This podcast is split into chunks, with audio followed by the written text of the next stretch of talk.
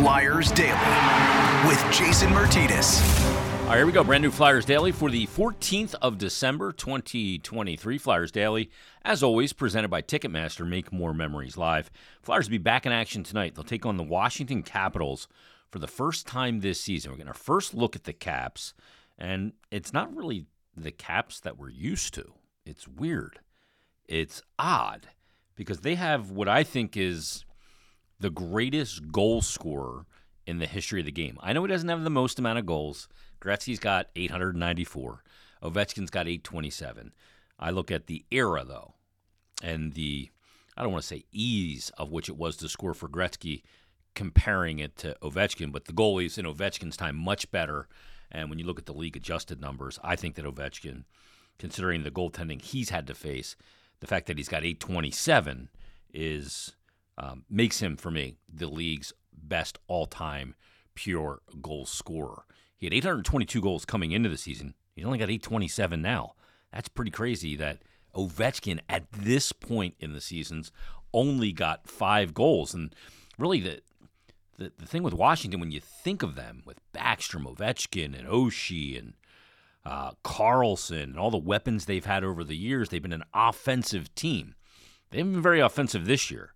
They're 30th in the NHL in goals per games played, 2.48 goals per game. It's almost stunning to me that their record is 14 8 and 3, averaging under two and a half goals per game.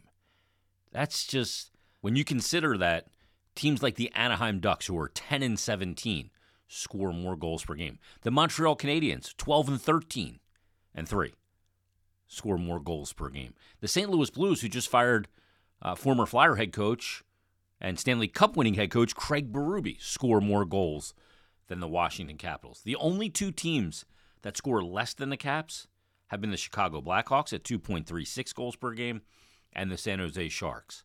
And each of those teams has nine wins on the year. It's a stunning number. The reason why the Caps are in games, though, is because they only give up 2.84 goals per game. They're still upside down on it. It's not a great number, but they're not giving up a tremendous amount of goals per game. Matter of fact, they give up 2.84, which is slightly 100th less than what the Rangers give up. It's when, when you look at the league totals and where that ranks the 2.84, it's it's up there. It's ninth in the NHL. Flyers average 2.71 goals allowed per games played. Caps are ninth. Flyers are eighth. Caps are ninth. And that's the reason why they have been able thus far to survive the lack of scoring. Like I said, 25 games played. They've played less games than any other team in the division. 14 8 and 3. They've got 31 points. They have 3 games in hand on the Flyers. They are 5 4 and 1 in their last 10. They did win their last two. They've been really kind of streaky this year. They'll put a couple of wins together, they'll put a couple of losses together. Uh, they've been kind of up and down. And w- when you look at Washington's schedule this year, they have some things in common with the Flyers. So when you look at their results through their first 25 games, uh, you see some teams that the Flyers also lost to, that the Caps have also lost to, like San Jose. That one sticks out. Flyers lost to San Jose two to one. Caps lost to San Jose two to one. Flyers beat the Los Angeles Kings in Los Angeles. Caps beat Los Angeles in Los Angeles. Caps also beat Anaheim in Anaheim. Flyers did that as well. Um, they also have beaten Buffalo. The Flyers have also beaten Columbus. Flyers have also beaten Vegas and lost to Vegas. So have the Caps. There's a lot in here that's very similar from a common opponent standpoint. Um, although the Caps most recently, uh, they beat the Chicago Blackhawks 4 2 in their last game on Sunday, and then they beat uh, the New York Rangers Saturday at home 4 to nothing. That's not a tough, that's not an easy task to beat the Rangers four to nothing. We saw the Rangers come in and beat the Flyers three to one. Before the Flyers played Arizona and got that four one win in Arizona, Arizona beat the Caps in their home building six to nothing. So there's a lot of similarities there. Not to mention that the Flyers played the Dallas Stars earlier earlier this year and lost to them five to four in Dallas in overtime. Well, the Caps lost to the Dallas Stars five to four in the shootout. So I just thought that was kind of odd. This is the second game of a four game trip for the Caps as well. Like I said, they started it in Chicago on Sunday with the win. I'm sure they returned home because they have uh, a bunch of days between games. So from Sunday until tonight, uh, when they play the Flyers, then they'll be back in action Saturday on the road in Nashville, and then Sunday they'll be in Carolina to take on the Carolina Hurricanes. Flyers, of course, coming back from the trip, the three game road trip where they opened with uh, the Arizona Coyotes. They got that 4 1 win in Arizona. Then they went Saturday night and took on the Colorado Avalanche. Went into the third period 3 to 2 in that game, came out with a 5 2 win. Really good performance from the Flyers. And then they obviously had uh, the overtime uh, loss uh, in their last game. And uh, a game where I thought they played incredibly hard. I thought they played pretty well in that game uh, against the Nashville Predators. The overtime goal was a little bit goofy. Um, I know a lot of people were still screaming even yesterday. Where was the whistle on that? Well, he didn't. you know, there should have been a whistle when Garnet Hathaway touched up that puck on the delayed penalty call, but there should not have been a whistle on what turned out to be the game winning goal for Filip Forsberg. Ref was in the right spot. He saw that he did not have it squeezed, and Forsberg played to the whistle and went in, picked that puck up as it dribbled behind Sam Ersson, and put it in. So uh, it was the right call. But the Flyers come out of the trip with five of a possible six points. So, really good, really successful road trip for the Flyers. Now they got to come back home and make it stand up. And they get two games at home before they go back out on the road for another one. Uh, it'll be Washington tonight. Then coming up Saturday night, it'll be our first look at the Detroit Red Wings, probably without Dylan Larkin. Uh, then they'll go. They'll, they'll get uh, New Jersey on the road next Tuesday. And then next Thursday, we'll see the Nashville Predators once again, this time in Philadelphia at Wells Fargo Center. Then they'll head to Detroit before Christmas, come home for Christmas, then head back out on a West Coast trip uh, after Christmas, starting on December 28th against Vancouver. Then they'll head to Seattle, uh, hit Calgary and Edmonton after the new year, and they'll return home to the Wells Fargo Center January 4th against the Columbus Blue Jackets. So, this game tonight, Flyers and the Caps. Like I said, the Caps are a team that's had trouble scoring. They're a team that has done a pretty decent job of keeping the puck out of their net. But still, you've got Ovechkin. I know they've had trouble scoring. Their power play's got to be highly ranked. Nope, not the case. Uh, their power play, and I don't know that this has ever been the case. I'd have to really go back and do some serious research and bear down on it. But their power play with Alex Ovechkin is ranked 32nd in the NHL dead last, 8.2%. A power play with Alex Ovechkin is ranked 32nd in the league. That's stunning. 8.2%. Flyers power play, better, not much better, but better, 11.5%, and that is 27th in the NHL. The PK has been a real big catalyst for the Flyers. It's why now they've gone 12 straight games on the road, giving up three or less goals. It's been a huge thing uh, for this team all year. Not only killing other teams' power plays, but getting goals. They've got seven shorthanded goals, which leads the NHL. They got the fifth ranked penalty kill in the NHL at 86.7%. And like I said, that's also, uh, th- that doesn't even take into account the seven shorthanded goals, which leads the league. Washington on the PK, uh, they're 19th in the NHL, clicking at 79.8%. So could the power plays be a factor tonight? It doesn't look like it on paper.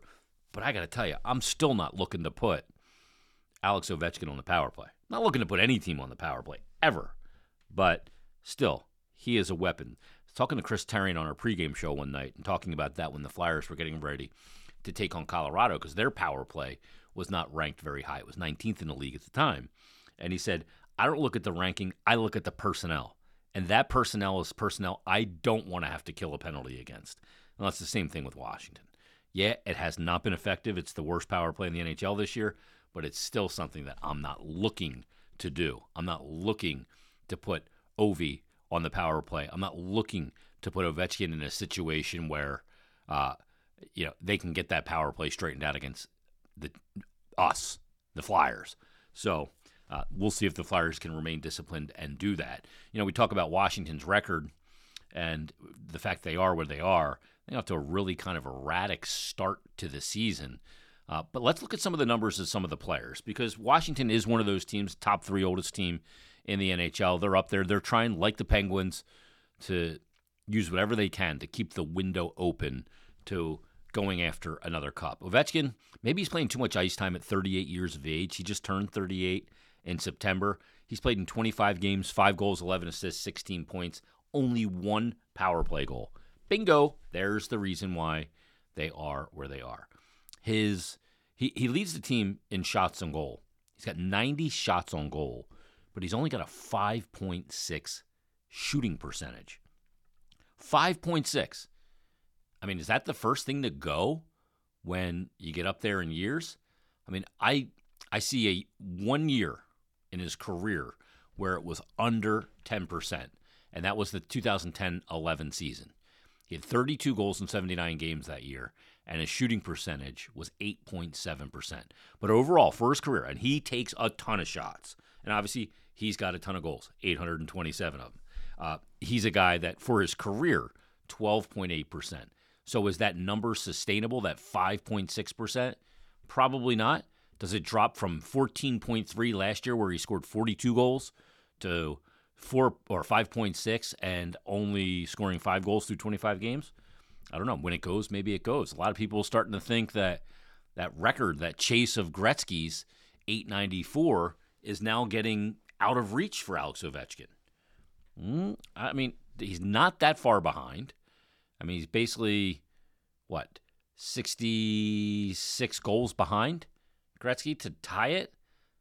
But how long can that take? And you're talking about a player that is 38 years of age, and you know it's stunning that Ovechkin's been able to be as effective as he has for as long as he has, considering how he plays the game. He's not just a goal scorer that doesn't take a lot of contact. He's a guy that initiates a ton of contact and takes a lot of contact. So there's probably a lot of wear and tear on those 38 uh, year old bones of Ovechkin. Second in points, 25 games played, is John Carlson. He's got 15 points, but only one goal. One goal, 14 assists for 15 points. Tom Wilson has got 15 points, nine goals, and six assists. Dylan Strome leads the way when it comes to goal scoring for the Caps. In 25 games, he's got 11 goals and 14 points. Connor McMichael's got five. Also, is Genny Kuznetsov, easy for me to say, has got five goals and six assists for 11 points in 22 games. That's also been part of the problem because Netsov, really since they won the cup, has been kind of a shell of the player uh, they'd hoped he would be and would be at this point in his career when Ovechkin starts maybe to tail off a little bit. Um, they're talking about a change of scenery for a guy like Kuznetsov. We mentioned that they've uh, done a pretty good job keeping the puck out of their net. Uh, they've played three goalies this year, but really the main two are Darcy Kuemper, who has a record of 6 6 and 2, 313 goals against average, and an 892 save percentage. And then Charlie Lindgren, uh, in 10 games played, a record of 6 2 and 1, a 234 goals against average, and a 931 save percentage. He's been much better statistically uh, than Kuemper has Lindgren. It'd be Carter Hart tonight for the Flyers, with Sam Ersson getting that last game. Uh, so Carter Hart, who's been old reliable for the Flyers, uh, will get the start tonight when they take on uh, their division rival and the Washington Caps. Uh, Carter Hart on the season, by the way, his numbers. I just feel like he's just been so consistent this year. He's got a record of 9 6 and 1, which isn't staggering. It's a good record. 242 goals against average, pretty darn good, and a 919 save percentage, really darn good. Sam Ersson, on the other hand, has a record of 5 3 and 2. His goals against is 2.80, which is pretty good. Uh, save percentage not nearly as good. 883 is his save percentage. He had a couple lopsided games and smaller sample size for Sam Ersson. That's going to affect him uh, for longer as he goes through the season. Uh, but we expect it to be Carter Hart in the lineup tonight. Um, we'll see if there's any other lineup changes tonight. Does Mark Staal draw back in for Egor Zamula? Uh, does Olle Lycksell get in the lineup for perhaps a winger? I, I tend to doubt that one, but we'll see how that plays out. And the Flyers uh, will take on a Caps team back at Wells Fargo Center that a lot of history between these two teams and um, should be a good game tonight as they're both battling, battling for the same real estate in the Metropolitan Division of the Eastern Conference. So tonight, Flyers Caps. How about we recap it tomorrow? Join us then for a brand new episode of Flyers Daily.